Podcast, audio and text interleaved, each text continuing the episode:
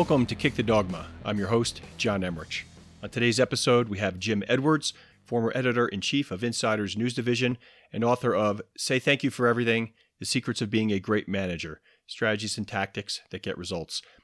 Jim draws from a combination of his own experiences with leadership, successes and failures, leadership styles of others he witnessed throughout his career in journalism, and research on the most current thinking about group dynamics most interesting to me was our digression into creative thinking, how it works, how you set yourself and others up for productive sessions, why you should dedicate time to doing it, just like you might dedicate time to working out, and why brainstorming sessions aren't as productive as sending people off alone.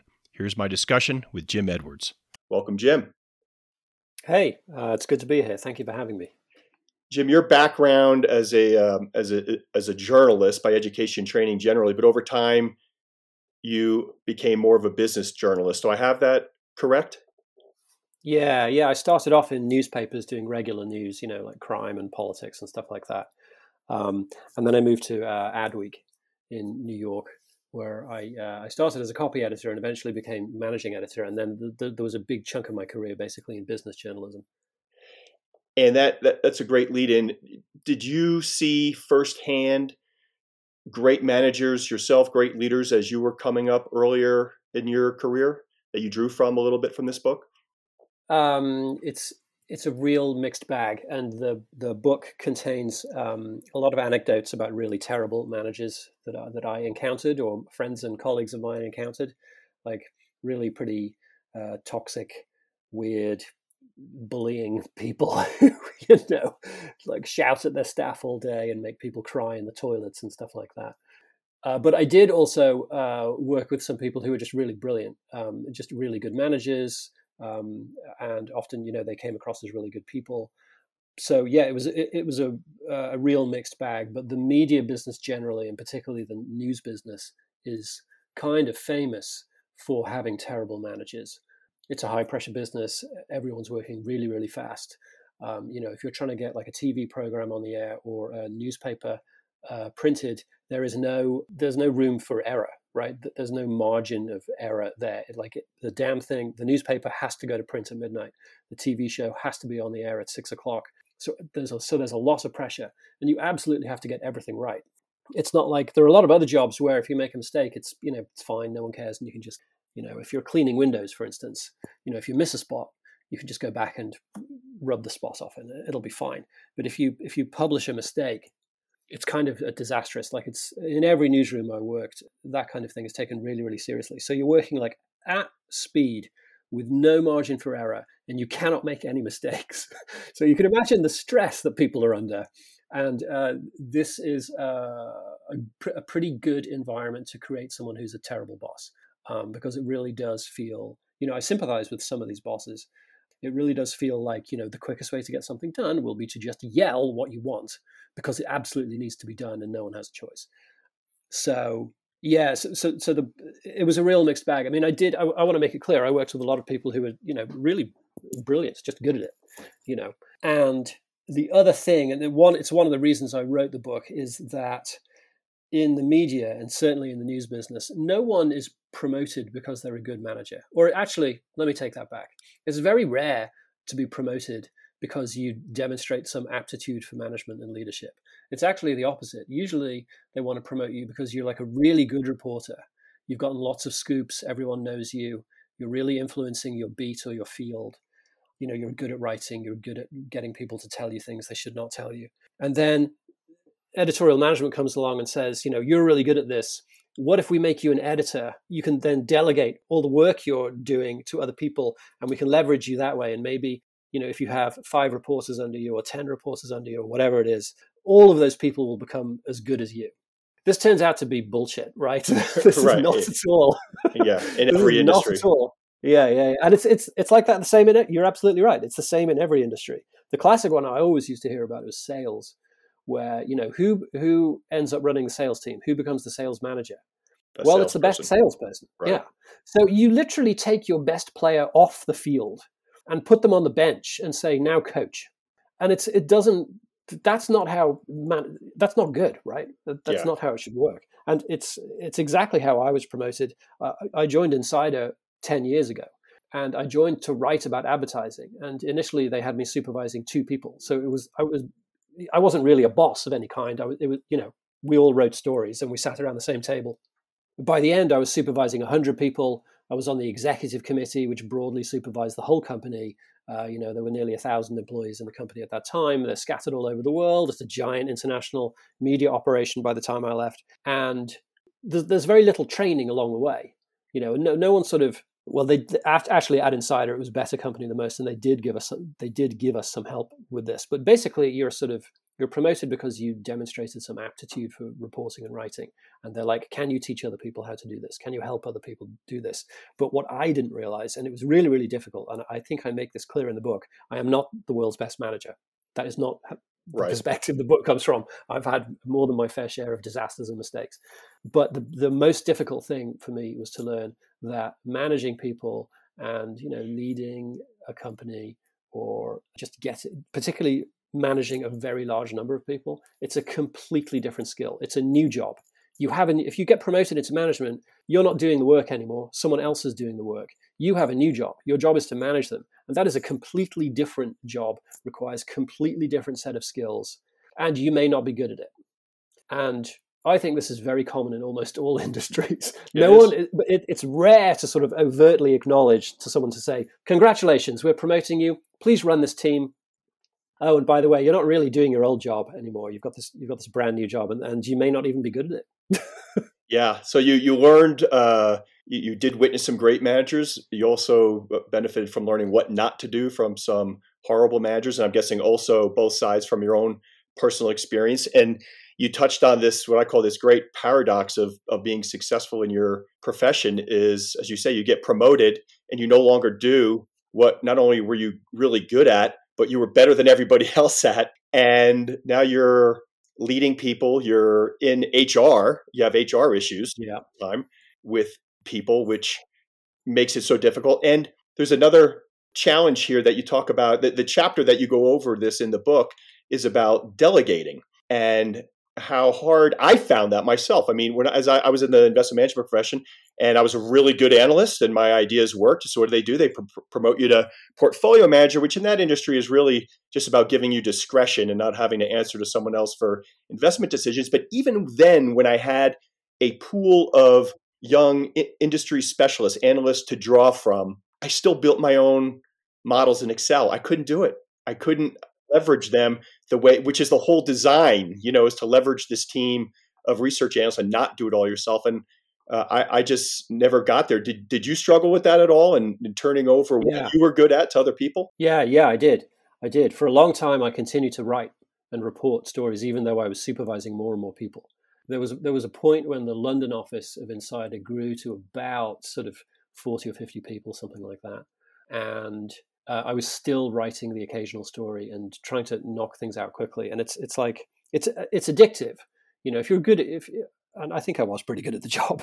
But if you know if you're good at it and you enjoy it and it's interesting work and it's creatively satisfying, it's addictive and you want to keep doing it. But I do remember the day when it were uh, I was promoted to editor in chief of the news division in I think 2018 or something like that, 2019. It doesn't I can't remember the exact year. Anyway, then I was supervising a much larger team, and I think on the team at that point there were like 40 or 50 people, but they were scattered from London to California. And it just became clear instantly I was never going to write again you know and you can look on the site if you look at my byline on the site it just comes to a screeching halt. It does it is that yeah. You know it, it's just you know it just ends in a certain year and no, there's no um no further contact was heard from him. Right. Rest in peace um, yeah. yeah yeah so it's um the, the the difficult contradiction is that to be a good manager you do need to know your business inside out. You do need to know how to do it. Right. You do need to be able to tell other people how to do what you do but the skill of telling other people how to do what you do what you do and to become good at it and to you know to elevate them and to make everybody successful that is completely different from whatever the work was. And the the book to me contains at least two different ways to come into this leadership position. One is that you've already described and is in the book where you start off with a small team and the team becomes very very large.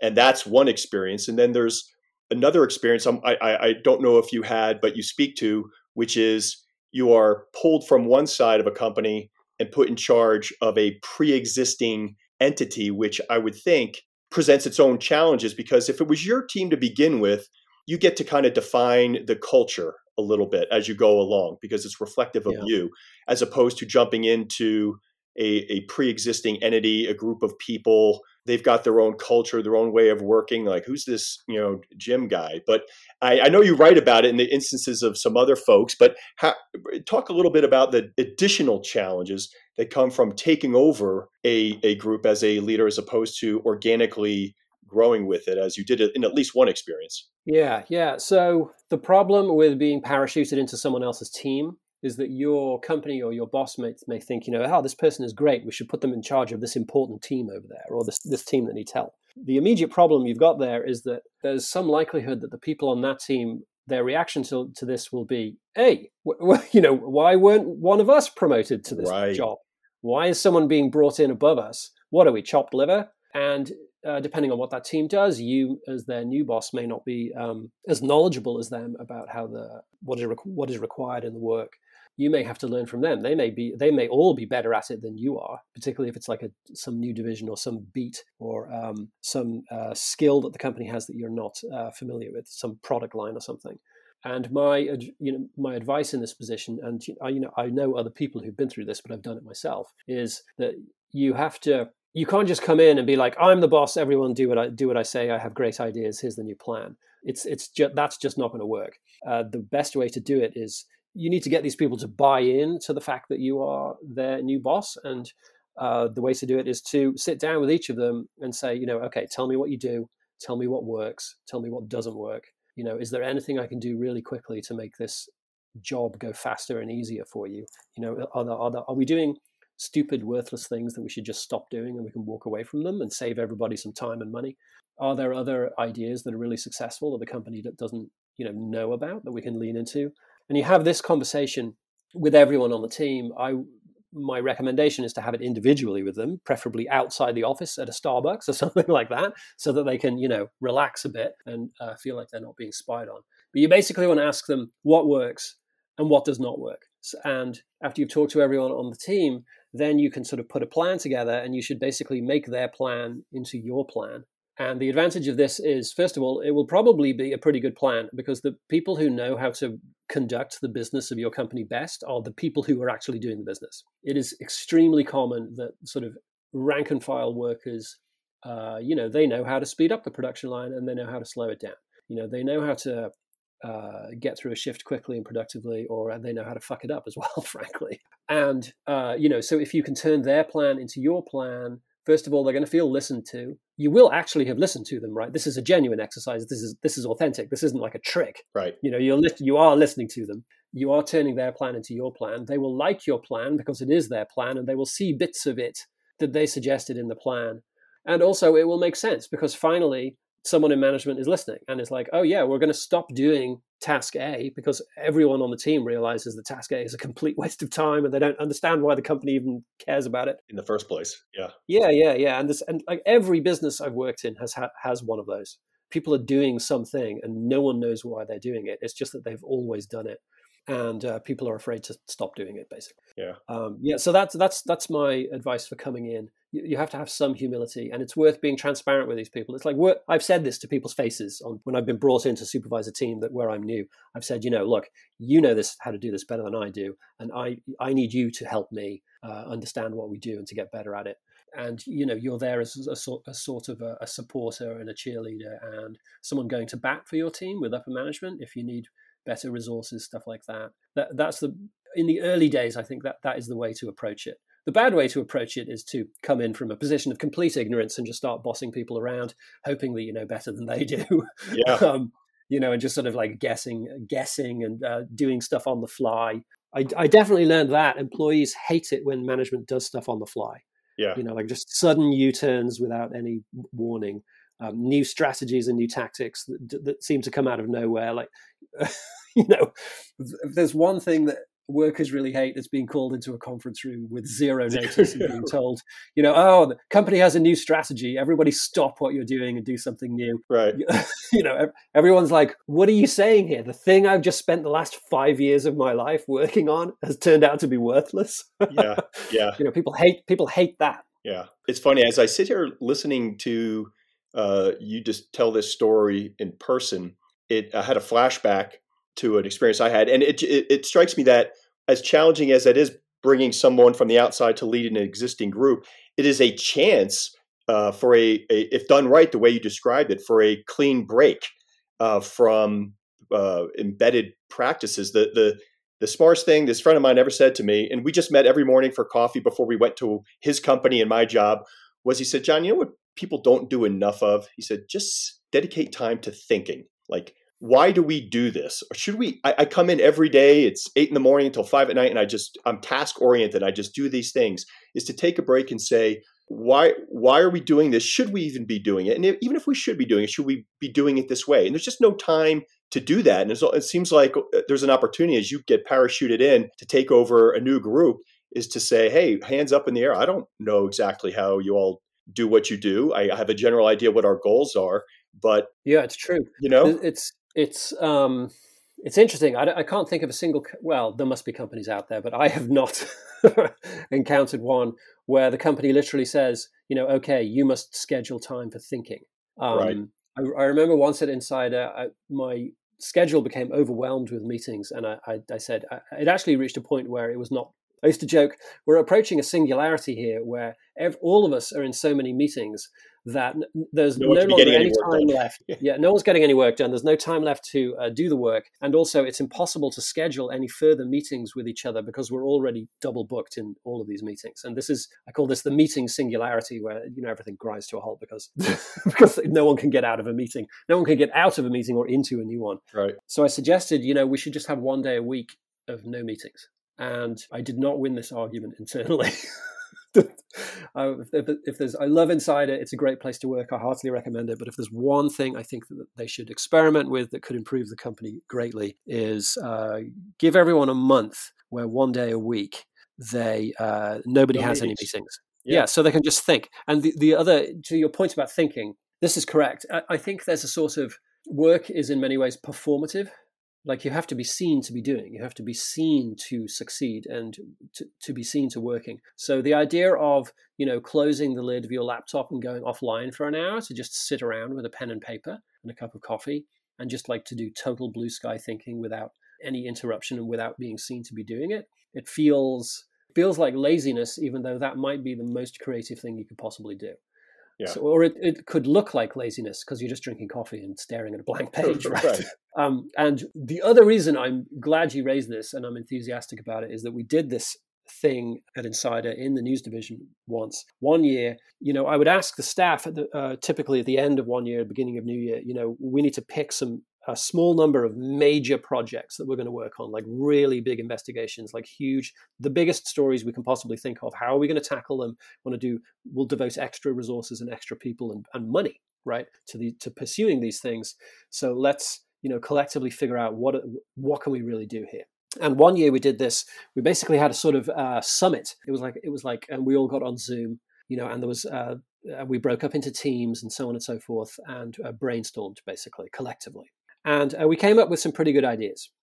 Um, and we did some pretty good work. It was, you know, I was proud of it. What we didn't really get was excellent work. We got a lot of pretty good ideas. We, we didn't get like, holy shit, this is amazing. You know, I've ne- I, I would never have thought to do this, right? And then I actually heard uh, a series on uh, BBC Radio over here about meetings. Uh, it was a sort of comedic take on the culture of meetings. And uh, this, I believe, turns out to be true that everyone thinks you get good ideas out of a brainstorming session. In fact, you don't. I believe there is research that shows that if you ask people to go away and think on their own with no one else around them and then come back with their ideas, that you actually get better ideas that way. So the next year I said, let's do, let's do it this way. Every, we'll just ask everyone to go away on their own and think and propose their best ideas. And uh, to make sure that there's no no one is has any inhibitions and no one is shy about it. We're going to ask them to submit their ideas completely anonymously through a Google form where you know you have these anonymous forms and then it fills out a spreadsheet with the ideas. The ideas we got for that were streets better than the year before because people were not afraid. People were not afraid to let their crazy freak flag fly, right? you know. Right. And and if you want like really good ideas, sometimes you have to give people an environment where uh, they can uh, propose some really extreme, crazy shit. And uh, obviously, we did not execute all the ideas. We we got like you know forty of them, and we I think we squeezed it down to five, where we were like, these are great ideas. Plus, we think we can actually do them. But yeah, the quality of the thinking and the ambition and just the originality was much better the second year. So I'm I'm actually sort of very much in favor of forcing people to think in isolation with no interruptions. There, there's no question. I, I, agree with that. And yeah, th- this is the shower thing, right? Why do you get your best ideas in the shower? Because yeah. no one's bothering you yeah. when you're offline. yeah, I would take it a step further and suggest that it a lot they they come when you're not even dedicating time to a process called thinking, but you're almost loosely engaged in nothingness, like a shower, like fly fishing, yeah. like walking your dogs. Uh, I think there's a story about Thomas Edison, how he would take a break from his lab work, his actually intense focus work, sit in a chair, and he was he would put himself in this stage in between sleep and concentration, where he's sitting in the chair with his eyes closed, but he would roll a couple of you know ball bearings in his hand so he didn't fall asleep. But he was just in this in between stage. Mm. And where he wasn't engaged but wasn't asleep, and that's when when things came to him. But he was absolutely alone. Yeah, I find brainstorming to be I've been, I've been in big organizations where they thought that was the end all be all, and they they were just awkward and and also with your yeah. they were right but and also oh, yeah you, someone always says there are no bad ideas there everybody. are no bad ideas there are lots of bad ideas right. there, there, are really some fucking terrible ideas so like my version of it is you you set per, the the uh, freeing parameters like ignore technological feasibility ignore cost and that's all fine. But you introduced the idea, which is also you're submitting them uh, anonymously, which I hadn't even thought of, which is even more freeing, you know, to kind of think outside the boxes, you know, the, the saying goes. So yeah, and that's yeah. brilliant. Well, hopefully people listen to this and, and come up with, you know, they start committing, you know, go for yeah. a walk, go for a walk this morning, you know, don't come back for three hours. The other, the other corollary around sort of uh, giving your brain some quiet space is, is rest I mean, everyone is advised, you know, if you if you're stuck on a problem and you can't solve it, uh, you know, just have a good night's sleep, and in the morning it will be it will seem easier. And I never really used to believe this until uh, I went to Columbia Business School for a year and had to study accounting, which um, for me was just incredibly difficult because I'm not a natural math person at all. And uh, learning accounting is it's incredibly difficult and it's quite boring as well, actually.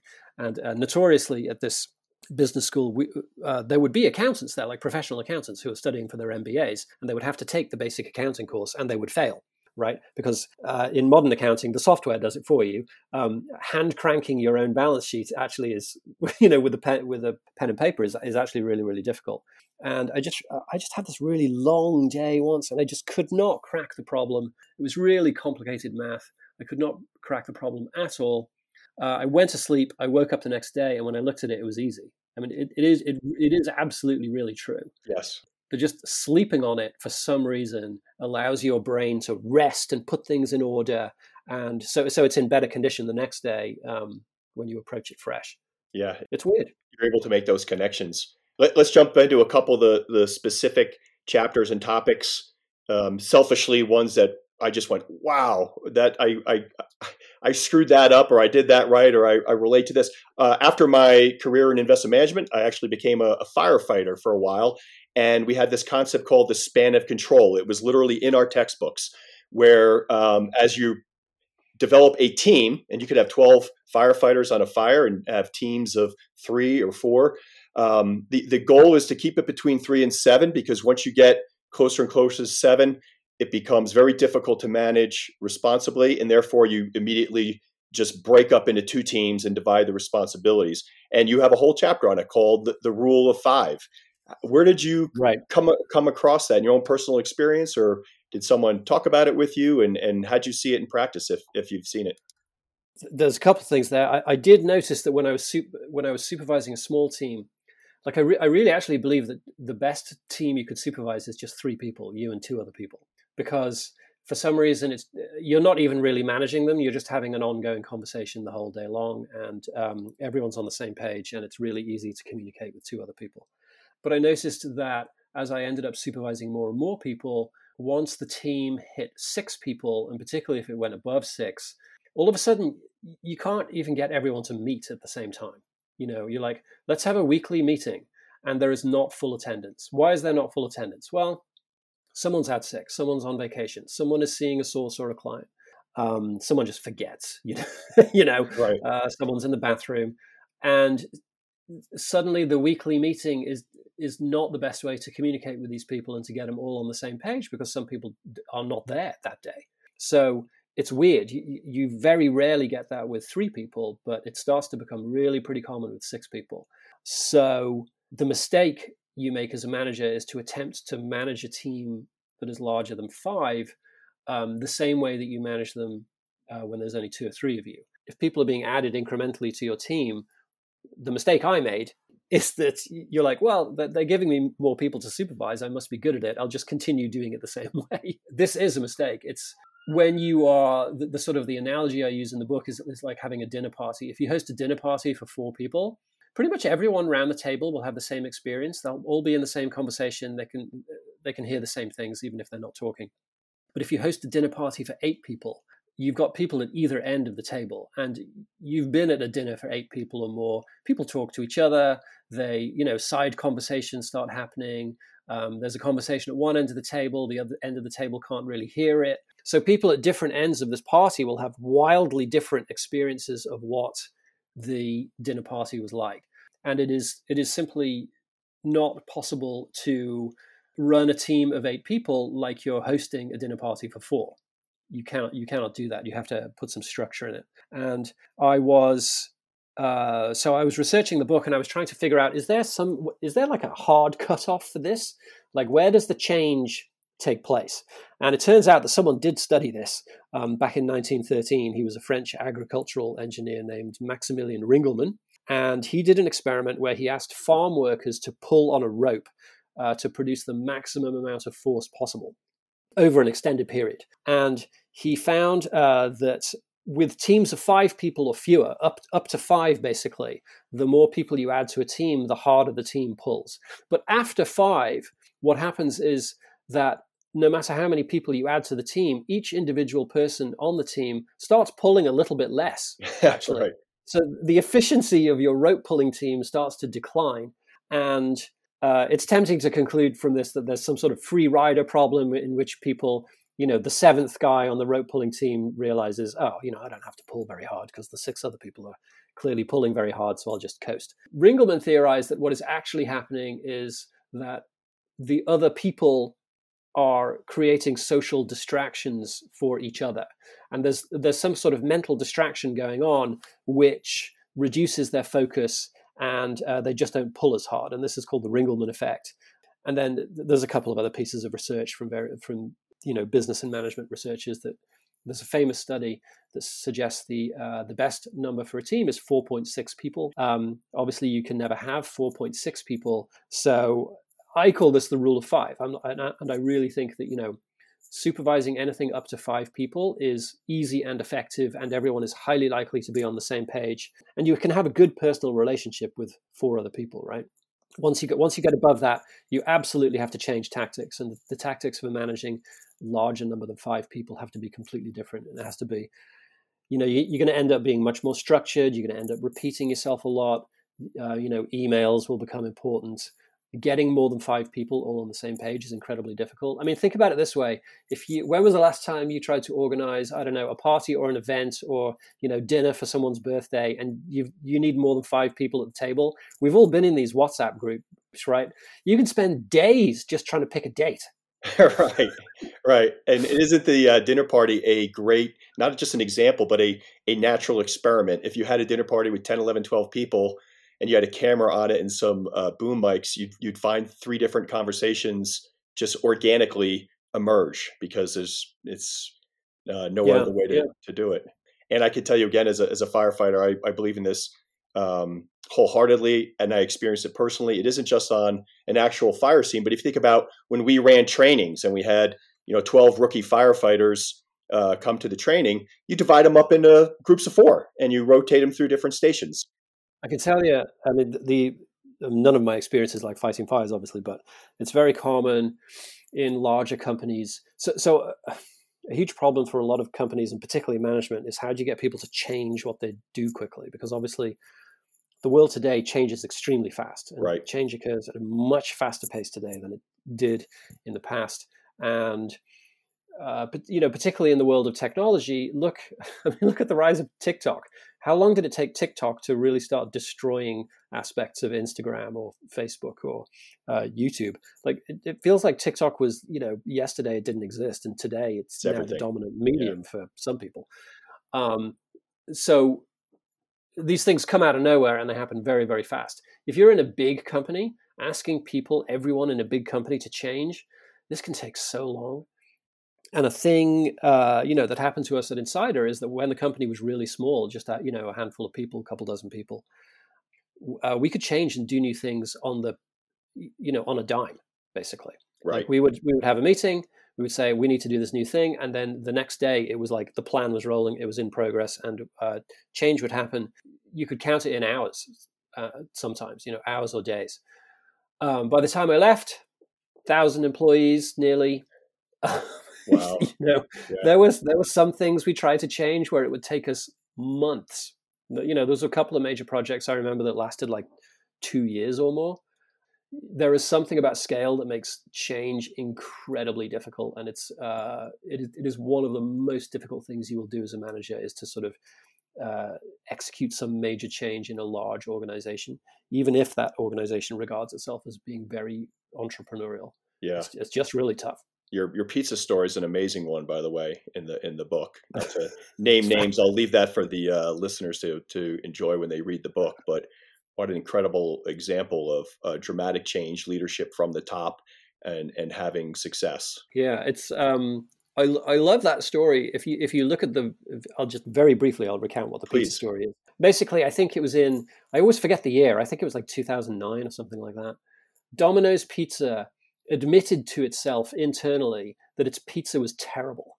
Like they had a, a, huge sort of come to Jesus moment that was like very, very genuine. And sales were in decline. I think they were losing 15% sales every year. Headquarters was filling up with complaints. And basically, the entire management team, I presume, eventually sat at the same table and said, Look, guys, our product is awful. Like people hate our pizza. It's terrible. Right. We need to, you know, we need, we need, we actually need to change everything. And they did some internal focus groups, which they videoed, and they had their own customers sitting in these like windowless secret rooms where they filmed them through a, uh, a two way mirror. And the customers are sitting there saying, This is the worst pizza I ever had.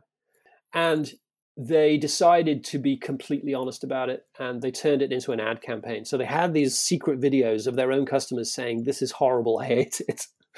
And they turned that into the ad campaign. And basically, the uh, the president of the company, um, who I want to say is called was called Patrick Doyle. He basically said, "Look, we're going to change everything, and we're going to do better."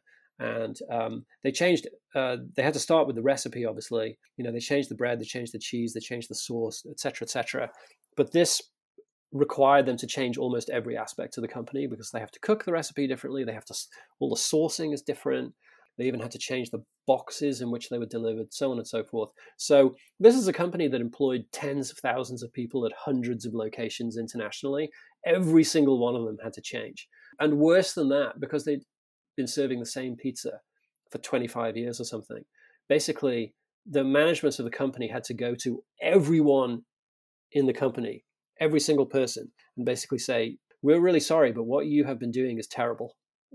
yeah, yeah. How's that you know? feel? Yeah, and uh, you, we we need you to drop it and do do a new thing, and uh, that the scale of that is just really impressive. And it's it's if you watch the videos, it's called the Domino's Pizza turnaround. You can still see it on YouTube. It's actually it's really quite moving. Uh, you know, to see these people who have put their lives and their careers into this product, right. sort of admit to camera. Some of them are choking up with tears. You know, admit that you know we've just been it's terrible pizza. if we don't change, we, we will die. And but they but they did they were completely honest about it. Like they didn't bullshit their staff. There was no like internal PR spin about how really it was the best pizza, which a lot of companies do that, right? A lot of companies sincerely believe that they are the best at what they do, and they want it's like being in a cult, right? They want you to believe it as an employee. Right. They didn't do that at Domino's. They said, "Look, we're going to be really honest about it," and uh, so they turned it into an ad campaign, and then they launched the new pizza and uh, it was a big success. And sales started to go up again, and then the, the stock tripled and tripled again. So it was a huge success. But also, the sort of strategic advantage of doing that was they were able to first of all they got in front of the fact that their reputation was terrible and second of all by saying we admit it was terrible but now we have a new thing they were able to sort of box it off into the past you know they can draw a line on it and and confine that horrible negative controversy about their brand, they confined it to the past because they're like, we're they telling the story. We have, yeah, they owned it. We have a new story. Here's the new story. And you can't criticize us anymore because we just admitted that and now it's in the past. I love that story because a lot of companies make this mistake, right? That is the last thing they will do right? That is, for, at most companies, that is only what they would do if they were forced into it for legal reasons. Yeah. Until then, they'll spin, spin, spin. Yeah, they'll spin, or they'll hide it, or you know, pretend it's not happening, or come up with it.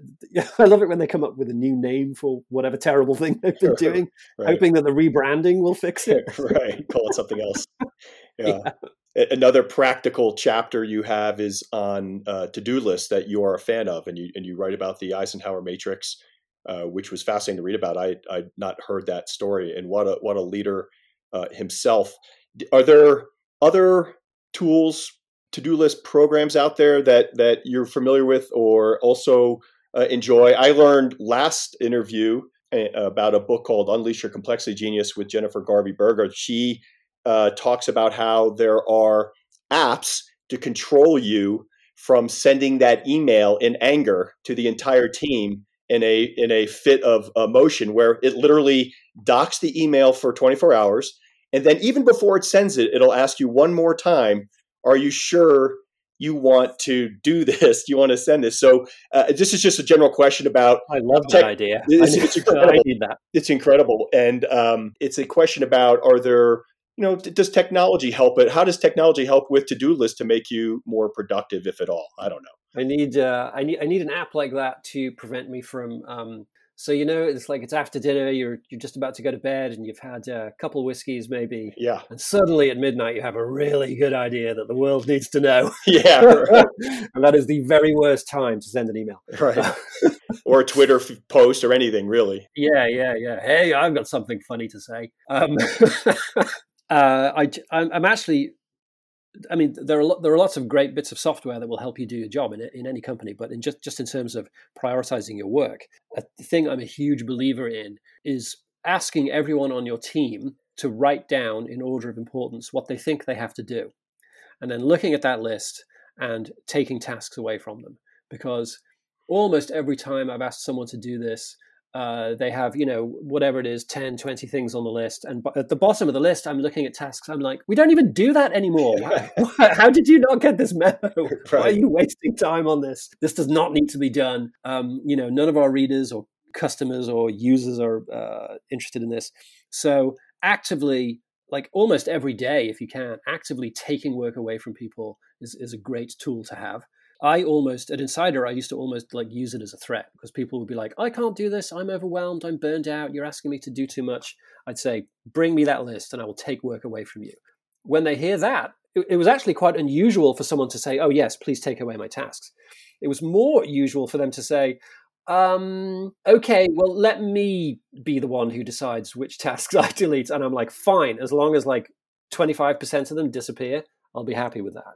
People want control. Right over, but they also want permission to do less and to focus more on the successful things. And, and the problem, the reason we get this problem is that you, as the boss, are in this default position of every day asking people to do something. And so it's just like an accretion of tasks. Please do this, please do that.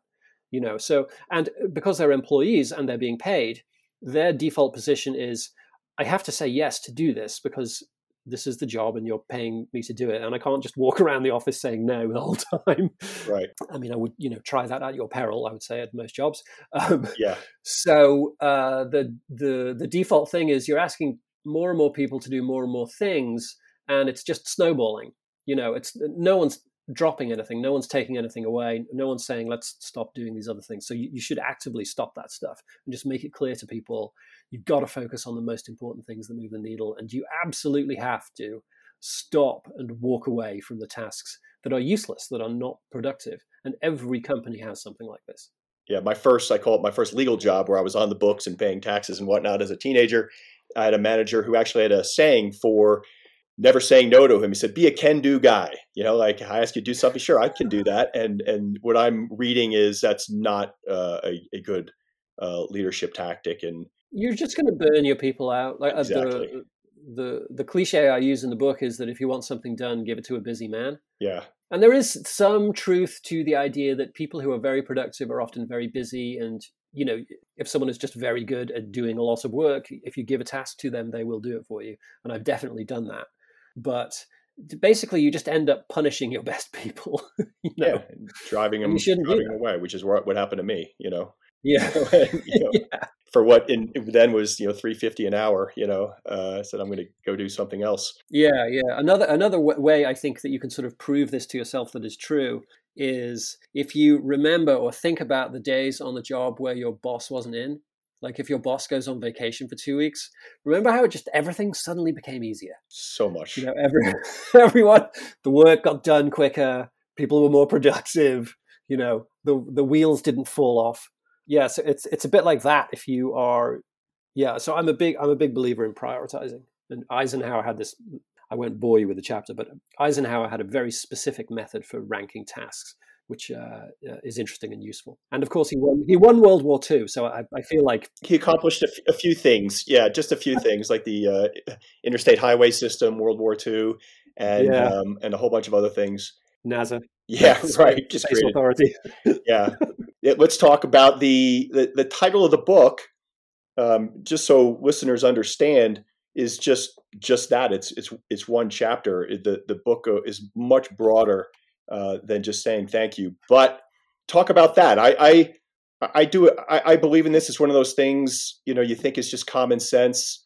It isn't just about being polite. You, there are studies out there that say that job happiness, the leading variable, is feeling appreciated and, and thinking you're doing uh, meaningful work. It isn't about compensation or ping pong tables and and happy hour at, on on Fridays. And you also say to to thank publicly. Talk about that whole the, the that yeah. title of the book and how it uh, fits in. So um, th- the title of the book came from uh, an incident uh, early at, in the early days of Insider. I was w- working uh, with my little team of t- just two other people, and uh, I made a colleague whose name was Laura stay very late on a Friday night to finish the task and you know so she stayed till like seven or eight at night and uh, finally we get this thing done. I, I, I, can't unfortunately i can't remember what we were trying to do but i do remember it was tedious. Okay. and I, it was one of those projects where i was like this is a great idea. And then two weeks later i was like oh my god i hate myself for coming up with this. So she leaves the office at about eight you know heading off to margaritaville or wherever. And as she was about to leave i said hey laura one more thing. And she turned around and just like looked daggers at me because she thought she'd made her escape right? So she looks at me and I said, "Thank you very much uh, for all the work you did this week, Laura. It was it was really good and very noticeable, and um, you know I really appreciate it. And I know I know we worked really hard on this thing, but you know it will be worth it. And I, I just want I just want you to know before you go away for the weekend that I'm, I'm very grateful for what you did." And she's just sort of beamed, like her face lit up, and then she went on her merry way for the weekend. And uh, this other guy, Ellis, who sat across from me, was like staring at me, and I said, "What's your problem, Ellis?" you know, and he he just said, I don't think I've ever heard anyone say thank you like that before. Oh goodness! And I was like, really? No one here says thank you? Seriously? And then I sort of thought about my own career, and I was like, actually, I worked at several places where hardly anyone ever said thank you. It was like we give you a paycheck and you do the work, and that is the thanks, right? It's like that. Right. Do, do you remember the TV show Mad Men? Oh yeah. Uh, yeah. Do you remember the scene in which Peggy um, is complaining to Don Draper that Don's uh, like I think he steals her ideas and never gives her credit, and she's like, "All I wanted was the credit." Right. And Don Draper screams, "That's what the money was for!" you know, he, it's like he doesn't get it that, that the money is not enough. People actually want to be appreciated. Right. They want you to notice it, and so the the advice I give, which you touched on earlier, is it's not just about thanking people, but you should thank them in public. And if they've done something good, you should praise their work in public so that other people can see it. First of all, because giving someone recognition is good. And it's they don't just want you to recognize that they did something good. They want their colleagues to see you being recognized, right? It's like winning an award, right? Why are awards? Why are award shows? Every industry has an awards show, right? Right. No matter what industry you're in, there'll be an end of year black tie thing where you can win like a Perspex block. Right. right. you know, why are they so popular? It's because you know if you win one, it feels amazing, and you all your colleagues can see you winning it, so they know you did something really good, and it's it's extremely validating. So you should sort of lean into that and publicly praise people. And I sort of recommend sending a company wide email saying we did this thing, and Bill Jones was great. You know, Rebecca Smith was awesome, so that everyone can see it people really appreciate that and weirdly saying thank you and recognizing and praising good stuff for some reason it alleviates a lot of stress or at least it makes the stress more bearable because Right. people feel appreciated Right.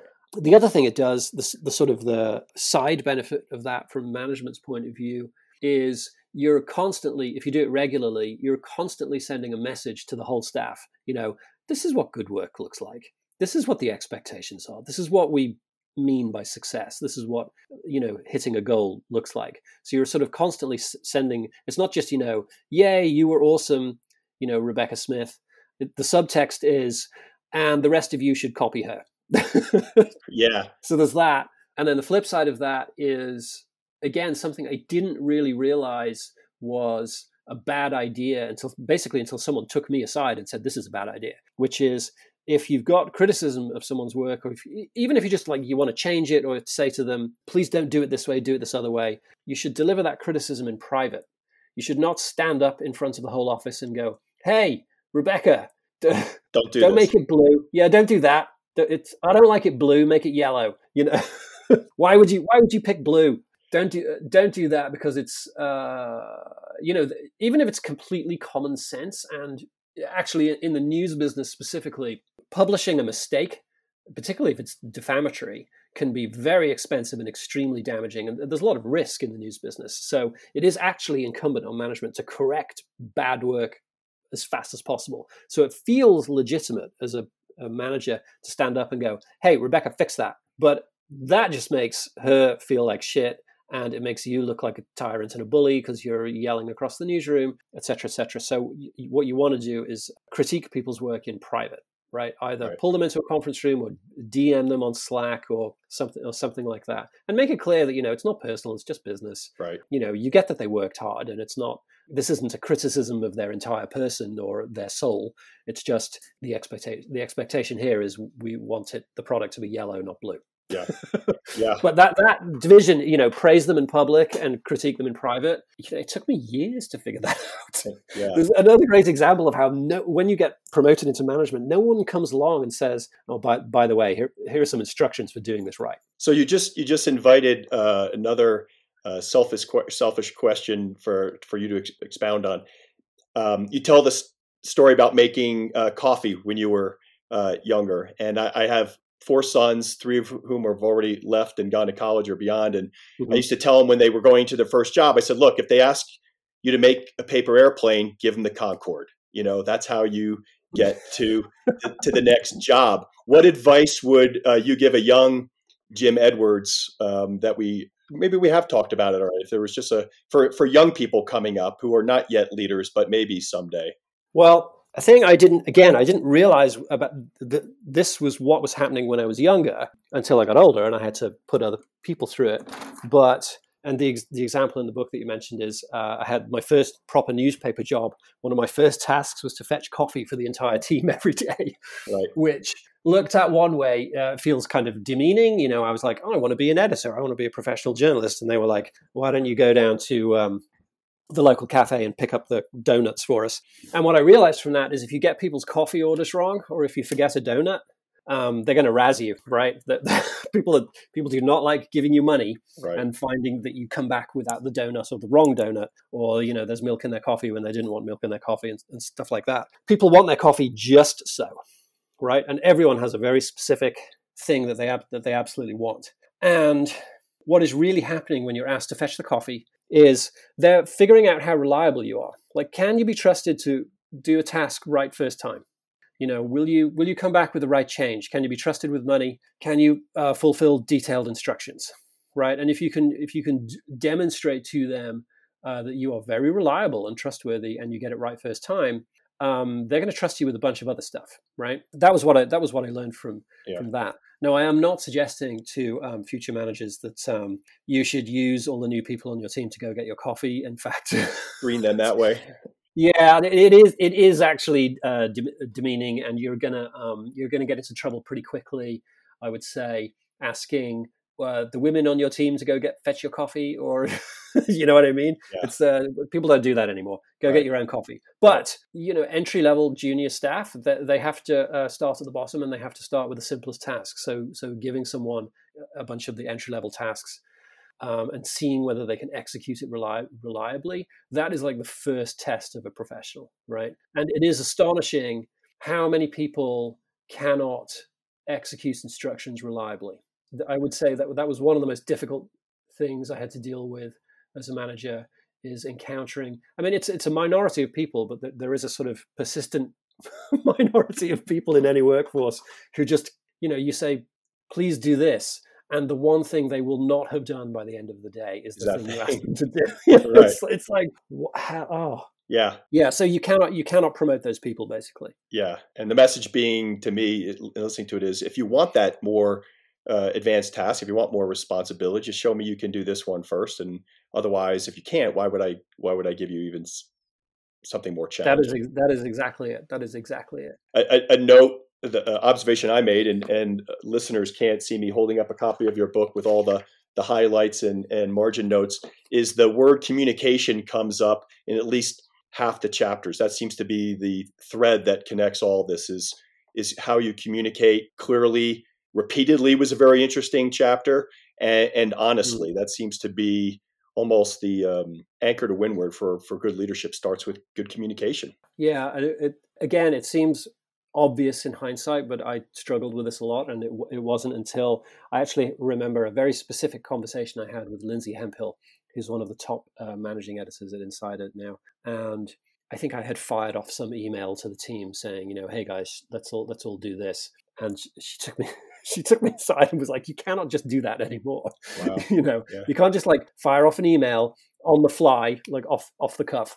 What you want to do, what you need to do, is talk to all your lieutenants and your key colleagues and get them all on the same page and get them all to, to agree to this, and then tell them that you are going to roll out this communication and then do it in a systematic way. And you may it may not just be an email it may also be an all hands meeting and it may be a message in slack and so on and so forth. You have to be much more systematic and often you have to repeat yourself because half the time people aren't listening. And the the way you communicate and how often you communicate becomes uh, it's itself it is a piece of work and it's and it's hard work. You can't just again you you cannot just communicate with a team of 100 people like you're hosting a dinner party for four friends. You can't do it. So communication becomes more laborious frankly um, and you have to communicate in all the channels. And it, particularly in a large organization if you just say thing if you just say one thing once uh, there is a high chance you'll kind of be ignored. And it's because people have work to do. They're busy Right. And also, they've got competing commands coming in from all over the place. You know, people from legal want to talk to them, people from HR want to talk to them, their customers want to talk to them, their sources want to talk to them, etc., etc. They've probably got family stuff going on as well. When they hear a new instruction from you, what they're actually doing is they then weigh it. Right? They're like, well, how important is this compared to the 15 other things I have to get through today? Right. And uh, as a manager, you will real, you'll realize that, particularly at the beginning, uh, I felt when the team got bigger, I was like, these people have stopped listening to me. Why? why are they ignoring me now? Like I'm, it, it's like you sort of feel quite insulted. Uh, so, um, and the answer is that they they're not ignoring you. They're it's just you need to repeat it and they need to hear it several times before uh, they realize. Oh yes, this is a fact of life, and it's now this is just the baseline. You know, th- this is the threshold I have to cross. I have to fulfill this instruction because I'm hearing it day after day. I would say, um, and there was a lot of moments like that. I would say I think sometimes people want to go into management for uh, ego reasons because they think you know well they're going to get more money obviously in a fancier title, but you know there's like power and people will do what you say and you'll feel great and it's like being a celebrity and you know it's uh, all of this is going to feel good. I got to say there were many more days when it was just humbling and your ego takes huge blows as you, as you realize um, the people they don't, they don't regard that they don't regard you that way, and it's um, it's a lot. Yeah, there's there's a lot of um, yeah, management is more difficult than you think. Sometimes I tell people, you know, the two things you want to care about in your career are is your work creatively satisfying? Do you like your work? Do you like going to work? If you've got that, that's fantastic. Right. And then the second thing is, do, uh, do you feel you're being paid enough? Like if you if you feel your compensation is just for what you do, um, if you're paid, and particularly if you're paid well, you know, if you've got those two things, it's creatively satisfying, and you think you're paid properly. Those are the two things you should care about. Everything else is details particularly your job title. You, you know, a lot of people are like, I just want to be promoted. And you're like, ah, honestly, being promoted is often a poison chalice. you know, if you really enjoy the work you do um, and you're being paid well enough, uh, you should do that. Um, and I did this in my own career. I was I had become the managing editor of Adweek, and I was super. I, I think we had 25 people at the time. I was supervising all these people. You know, I was making some good money at the time, but it was really, really stressful. Like it was unpleasantly stressful. And after that, the next job I had after that, I decided to demote myself and become a reporter, like a writer again. And basically, almost, I didn't restart my career, obviously, but you know, I took uh, a pay cut and uh, I took a title cut and I went back to my trade, which was writing and reporting, because I wanted to redo that. I was strong on the editing side, but my, my actual experience of writing and reporting at the time was was not a lot. And I was like, you know what? I'm going to relearn this trade from the ground up. And it was enormously satisfying, and I'm, I'm glad I did it. And it probably cost me some money. You know, it cost cost me a couple of years of seniority in my career, but allowed you to go further. I bet. Yeah, it did allow me to go further because uh, you know eventually you need to be able to tell other reporters how to do this. You know, where does information come from? How do you persuade people to tell you things? How do you get documents from a courthouse? How do you request information from the government that, that they are legally required to give you? How do you get stories out of a fire department or whatever? These these are like actual skills, and you have to be able to tell people who've never done it before how to do it. And if you yourself cannot do it, um, then you're, you're you're kind of useless. Even if you are a good manager, you know you're good at supervising people and organizing them and encouraging them and, and, and all the rest of it. But if you if you don't literally know the nuts and bolts of your uh, industry, there's a weakness there, and you're you're going to hit a sort of ceiling. Right. And I left the the last third of the book uh, untouched, including an incredible section on uh, hiring and recruiting, which again was one of the things I only had to do once in my life and completely screwed it up. Um, it's uh, recruiting and hiring well, as you say, is is a big bonus for any company. And I would just add, for a really small company, making a mistake can be devastating. When there's five of you and that that fifth person was a mistake, it's such it's such a uh, a distraction. Yeah. And I can't emphasize some of the learnings in, in that chapter enough that were very original, like going out and recruiting and finding people as opposed to just posting a, a job right? Yeah, so so I found that eventually it becomes obvious that getting the right person in for the job will solve 80% of your problems as a manager. Right. And so the one piece of advice that I, I, think it says in the book, you know, if this is the only thing you remember from this book, this will make you a better manager, is you should devote as much of your time to recruiting talent as possible and finding the right people. And certainly at Insider, I would attempt to prioritize that over any other task, including the day's news if I could, like finding the best person for the job. Because when you get, and we've all worked with this person, right? We all know someone we've worked with, and they're just so good at what they do, and they're so reliable, and they're so productive, and they're so successful that just having them in the room is a great experience. And and you know that you know if they ever left the company, it would be a disaster. Right. you know, you'd have to hire three people to fill their shoes. So yeah, re- recruitment is like your number one task really as a manager. It's not bossing people around. It's it's finding the right talent. Yeah, I became a big believer in that for sure. Yeah, it makes your life uh, much easier over the, the long haul. The book is Say Thank You for Everything The Secrets of Being a Great Manager. Jim Edwards, live from London. Thank you so much for your time today and best of luck with the book. This is great. Thank you for doing it. I really appreciate it.